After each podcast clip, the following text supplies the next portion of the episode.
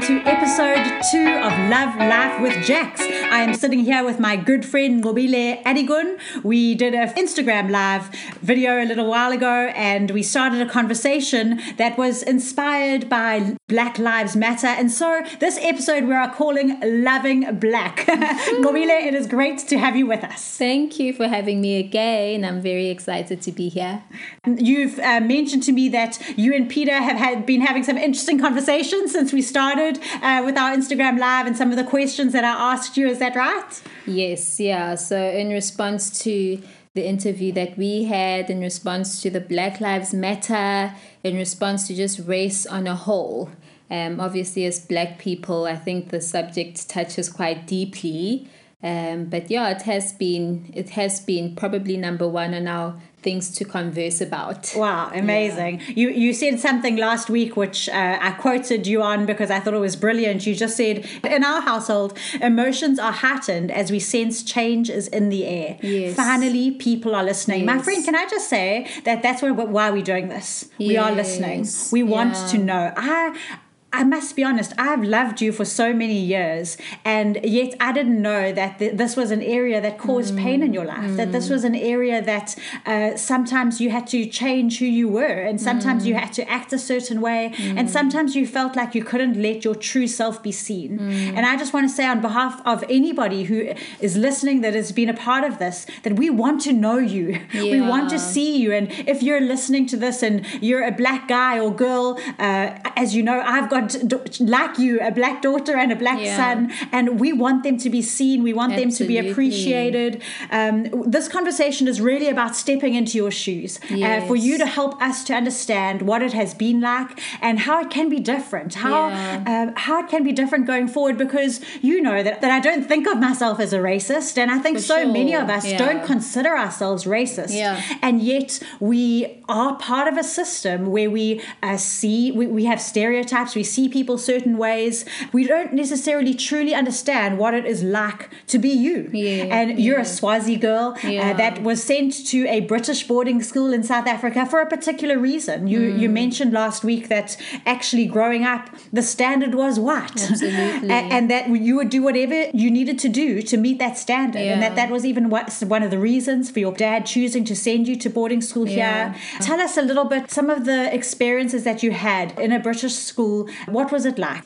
So, having books where no one looked like you, the readers of Peter and Jane at the beach. Peter and Jane didn't have my color of skin, and there wasn't anyone in the background who looked like me. Having to quiet my voice outdoors, having to navigate that space of this comes naturally to me. Like, I will shout outside in the yard with my brothers, and then being in a school environment, a, a, a white space where all of that kind of has to be subdued and you have to learn that this is how we do it here and what you know is your normal um, you need to push aside um, it's quite interesting hey because i know that for example if you're going to a school that has an ethos of a particular religion yeah. you have to sign something to say you agree that you're uh, conforming to their ethos and yes. that your child will participate in certain events mm. and yet your dad never knew he never signed a paper that said at this school there's british manners and there's british culture culture mm. and you're going to have to submit mm. and change. Mm. So some of who you are at home, which mm. was never wrong, you never got in trouble for it. When you had yes. good manners and good culture and yeah. were celebrated by your parents for that exact same behavior at school, you would get in trouble. Yes where my parents grew up, they grew up in a black is bad yeah, way. And they like, I don't want my children to do that. So I'm going to send them to a white school if I have the opportunity. I'm going to send them to where the power is. Yeah. And for my kids to be successful,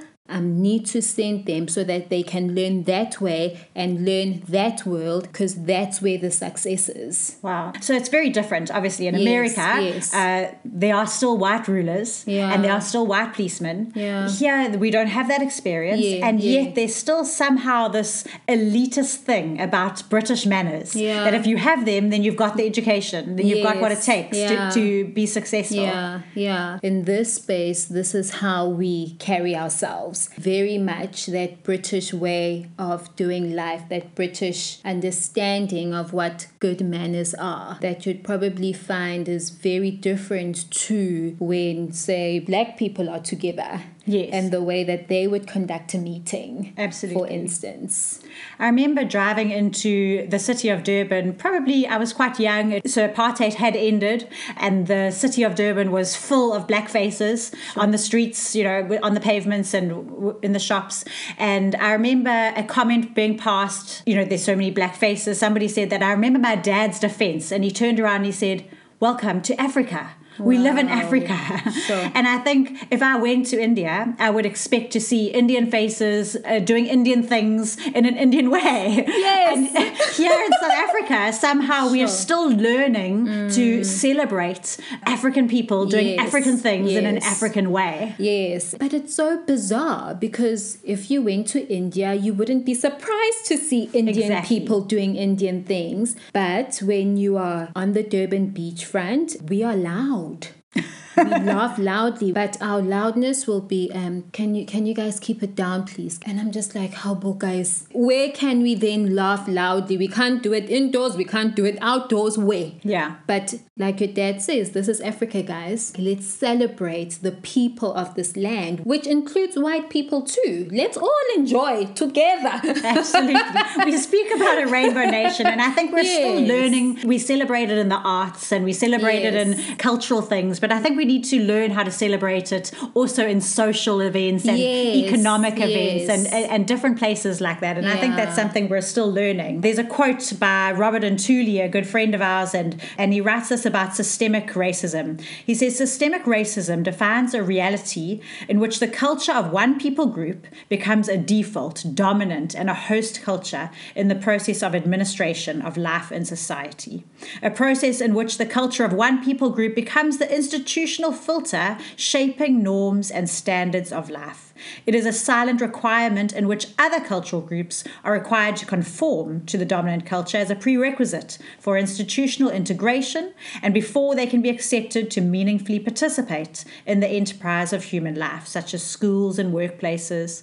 It's a way in which institutional life favors or gives preferential treatment to a set of cultural traits by default, no matter who manifests them. I find that so interesting, no matter who manifests them. And so, uh, what we're talking about is we have to address the fact that we are living in post colonial South Africa Yeah. still. Our history is there, there's nothing we can do about it. But now it's about unpacking things and peeling off certain things Mm. and saying, how can we celebrate other cultures that haven't previously been celebrated? Here in Durban, it would be crazy if we didn't learn how to celebrate Indian culture. Yes. If we didn't learn how to have Indian leadership in our churches and business places. And obviously, African Hmm. here in South Africa. And so, obviously, we need to learn how to celebrate these things. Hmm. Nobs, I'd love to understand some thoughts you have as a black woman that I wouldn't necessarily have. So, I know, for Hmm. example, I would have to and have explained to my husband that I wouldn't go for a run at dusk because I would be concerned for my safety. And when I run, I would probably make sure that there were no bushes on the sides of the roads or whatever. It's just things I think about as a woman that a man wouldn't have to think Yeah. about. What are some things that you think about as a black woman Yeah. that I don't think about? I think about sounding white. Wow. I think about sounding white. Yeah. I told you about that telephone conversation with my sister where she was like, Are there white people around? I'm like, Yeah. And she's like, I thought so because you have your white English on. And I was like, I, I denied it. I don't have white English. What do you mean I don't have? I just have English. And she's like, Nope. Yep, that's the white people are around English. The white people are around accent. So the truth is, you don't feel like you can truly be yourself around white people. You're still learning how to be yourself without feeling like people are judging you. Um, I think it's more white people I don't know. White people I know, I'm like, yeah, you're used to me now. You know, I can laugh loudly and I can do this. But I think when I meet white people for the first time, my own defenses go up. And I'm like, oh, shucks, now I have to make an impression because in my mind, a white person will perceive me like this. If I talk like that, they'll this is the assumption that they will make of me. If my English doesn't sound on point, this is the assumption they'll make of me, which is a negative assumption. Would you feel free to express your opinions? Probably not from the outset. because you don't want to dominate. Well, I'm like, okay, I don't want to overpower you. I'm in your space, so I'm still learning. So you're kind of learning that like where do I stand exactly here? But you're saying your yeah. space, but you're talking about public. You're talking about arriving at a school, arriving at work, arriving at it's your yes. you still would see it as white people's space. Yeah, I think so. Okay, the way I would interpret that is if I walk to, into a particular shop, I'm like, okay, a white person probably owns this shop. and not even the ownership. I think the people I'm surrounded with, where if I walk, I'm like, okay, I can see there's white people. And it's not like I walk into the shop and I'm like, okay, psych myself up. Have I got my English on? I'm just like, yeah. it just and it, it concerns me a bit that it just comes naturally to just be like right get yourself together. And before i know it i'm just like speaking really well and i'm really enunciating. And yes oh i just love this item. And everything comes out clearly and crisply. And you know whereas if i'm in a relaxed environment i'm just talking. Like this is just how i talk you know? Yeah. But there are certain spaces where I work extra hard to show you that I'm educated, to show you that I speak well, to show you that I can sound like you. Yes. So that you can accept me. Part of that, I think, is coming across as agreeable, coming across sure. as not a troublemaker. Wow. Uh, maybe something I've may disagree with. I'm like, oh, maybe it's not so serious an issue. No, it's fine. It's fine. No, you are right. Sure and may, yeah i think influenced by the this is how this world works. And that's what i love about that quote is that silent requirement. Yes. Because nobody is saying okay nubs now you're going into um, a shop with white people and when you walk in the park yes. at botanical gardens there's white people. So please sound like us. Yes. you know it's it's a silent requirement where you've seen when people haven't sounded white what the response has been to them by white people Yes. You've seen when someone hasn't had the privilege of a good education, when they come into that space, what happens to them? And you're just like, yeah, no, I can't have that happen to me. Yeah. You know, so you you adapt. Yeah. You make it work, girl. Yeah. You you mentioned last time um, something about how you would sing. So you were in our church. Richard was yeah. um, the leader at the time, and he asked you to sing your natural style, the style that you would sing at home, this mm. way that you would sing in your own bedroom, in your shower, or wherever, mm. uh, to bring that to the stage. And you mm. said that it was really hard because you were so used to conforming yes. in those spaces that yeah. you actually forgot how to bring your true self. Yes. Brene Brown has this quote on how to maintain vulnerability in a new space, exactly what mm. you're speaking about. And her mantra that she would say to herself is, don't shrink back Mm. Don't puff up. Yeah just stand your sacred ground. Sure. And I beautiful. think it's so beautiful. Don't yeah. shrink back. Don't puff Don't up. puff up, but, stand but just your stand your sacred ground. ground. How can you yeah. be who you really are? Yes. And we need you, our culture, and particularly mm. in the church environment. We yes. represent the culture of heaven. And you're in you're in that culture, you're in that family, I'm yeah. in that family. Mm. And our family has to have both of our expressions in yes. it. Um, and we just have to both be free to be able to to bring our full selves. I mean, worship in itself, it's such a thing of vulnerability Absolutely. and being true to yes. yourself. And we need to learn how to do it in such a way that is authentic mm. and that's vulnerable and allows other people to bring to bring their vulnerability. Mm. So you, you, and me are not in our twenties anymore. we are both moms with kids that are growing up fast, yeah. and uh, we're it's actually up to us to set a new standard for those that are coming behind us and for the young adults in the church, in the community, in the culture that we live in. Uh, one of the reasons that I try and I don't know if it's fair to say that I'm breaking glass ceilings because it, it, it, assumes that people have put them on me. It assumes that there are those silent requirements. It's, but whether they're external or whether they're just Internal. in me, that I perceive mm. them, I try to break ceilings in being a woman because mm. that's also an issue that's been addressed over the last few decades. And so some of the reasons why I do what I do, even like this, doing a podcast, teaching yes. in public, part of it is uh, I've realized that I love it, Yeah. but it started because I thought if I don't do it, there'll be others that are coming behind me that will not do it. If I. Don't break the ice, if I don't break the ceiling, if I don't show my daughters and the, the young girls that are coming behind me that this is okay for us to lead, for us to uh, speak, for us to teach, for us to be on stage, for us Sure. to uh, participate in the leadership of culture. And if, if I don't show that, what have I done for the next generation? It's mm. almost a, for me, a, a way for me to love them. Mm. And I think that it's the same for you, that we've, there's things that you want to break. Mm. And some of it is going to have to be internal. And so we have to look at ourselves as white people and say, Good gracious, do I give people a squiff look when I think they're speaking too loudly? But actually, we're in Botanic Gardens. Hello. like, oh, I'm on the beach. How can there be a, a voice that's too loud for the beach? It's all mm. right. We're allowed Yes. to. And so, am I giving people a squiff look? Am I contributing to those silent requirements and those glass ceilings? Mm. Or, uh, or from the other point of view, which I could identify with as a mm. woman, you as a black person and a woman, what must I break in myself? What must I force through? And I don't care if people look at me crooked, and I and I must stop assuming that they're looking at me crooked, Yeah. and I must bring my full self to the table for the sake of the next generation and for the sake of the Rainbow Nation. The generation before has broken something for us. We need to break the next layer. Yes. Uh, you and me, uh, bl- uh, black and white, men and women, we're in that space now. We're the generation. If you're listening to this, you're in the generation because you're alive now and you're old enough to listen to a podcast. Yes. And so we've got to break the layer that needs to be mm. broken today so that the next people won't be having this conversation. Yes. They might be having a conversation, but hopefully it'll be a different one. Yeah. Hopefully it'll be a deeper layer. Yeah.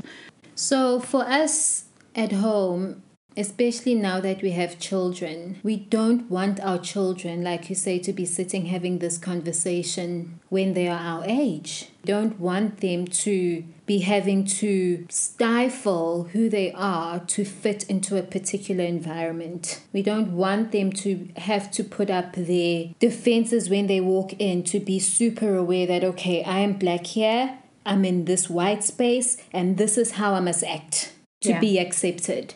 They need to walk into a space, be liberated, and just be who they are. And I think we're not we're not talking about brutal experiences of racism. We're not talking about I was told to move out because you're black or I don't serve black people here. And it's the subtle things. Where for us, it's what can you find in your heart that's just one thing. Just change one thing for prejudices that are unconscious. Yeah. Because they, those get passed on to your children. Yeah. Like, analyze your heart. Yeah. Don't be afraid to look deep and say, shucks, actually, if truth be told, this is a prejudice I hold. I kind of take pause when I have to engage with a black person like this. I take pause if my child comes home from school and tells me something. And if you're having to ask, was it a black child or a white child? Yeah. That says something. We can't be passing this thing on to our kids. We can't be letting this thing carry on. Just, I think for us, that was the thing. Just find one thing, start with one thing, and we grow from there. I think we need to see each other. We need to see each other and we need to allow each other to be known and to have the freedom to bring our full selves to the table Yeah. and to mm. stop measuring people by standards that are superficial. It reminds me of Jesus who says, You forget the law, but you remember the traditions. You are running your lives by the traditions that you've been taught, and your Yeah. traditions are trumping law. Yeah. You're missing the whole point. Mm. And I think maybe we can just close there to say that maybe we can just look at that and see where has our own traditions, uh, whichever side we're coming from, and whatever our background and what we've been taught, where are our traditions trumping the law of God, the law of loving each other, the law of unity, the law of being adopted into one family, the things that God has declared about us, uh, and the people that have been redeemed by Him. So, Ngobile, it's been amazing to have you with us today. Thank you so much for joining us. Uh, I commit to continuing to search my heart and to see where perhaps perhaps I have not realized that I paint people with a certain brush simply because of how they look. And I, I want to be better. I want to see a person's face and remember it, and not just forget it because they changed their hairstyles, because you girls are bad at that. and say, oh, I've never met you before because you've changed your hair. But actually to look somebody in the eyes yes, and to get to know them uh, and therefore to remember them and therefore to start to deal with some of these prejudices. Yeah. Thank you so much for opening up the platform. And these conversations are never easy because of the past, because of our own involvement in it and our own interactions with one another. My prayer is that we allow Jesus to do the work and we surrender to Him, helping us to love each other like He loves us, allowing Him to help us to see each other the way He sees us. I think it's it's time. It's time to move on from this. It's time to let go of our prejudices. It's time to stand united. Absolutely. Change is in the air. You said it, we believe it, and that is what we're going to commit ourselves to. Amen. Thanks, guys. Thanks for listening.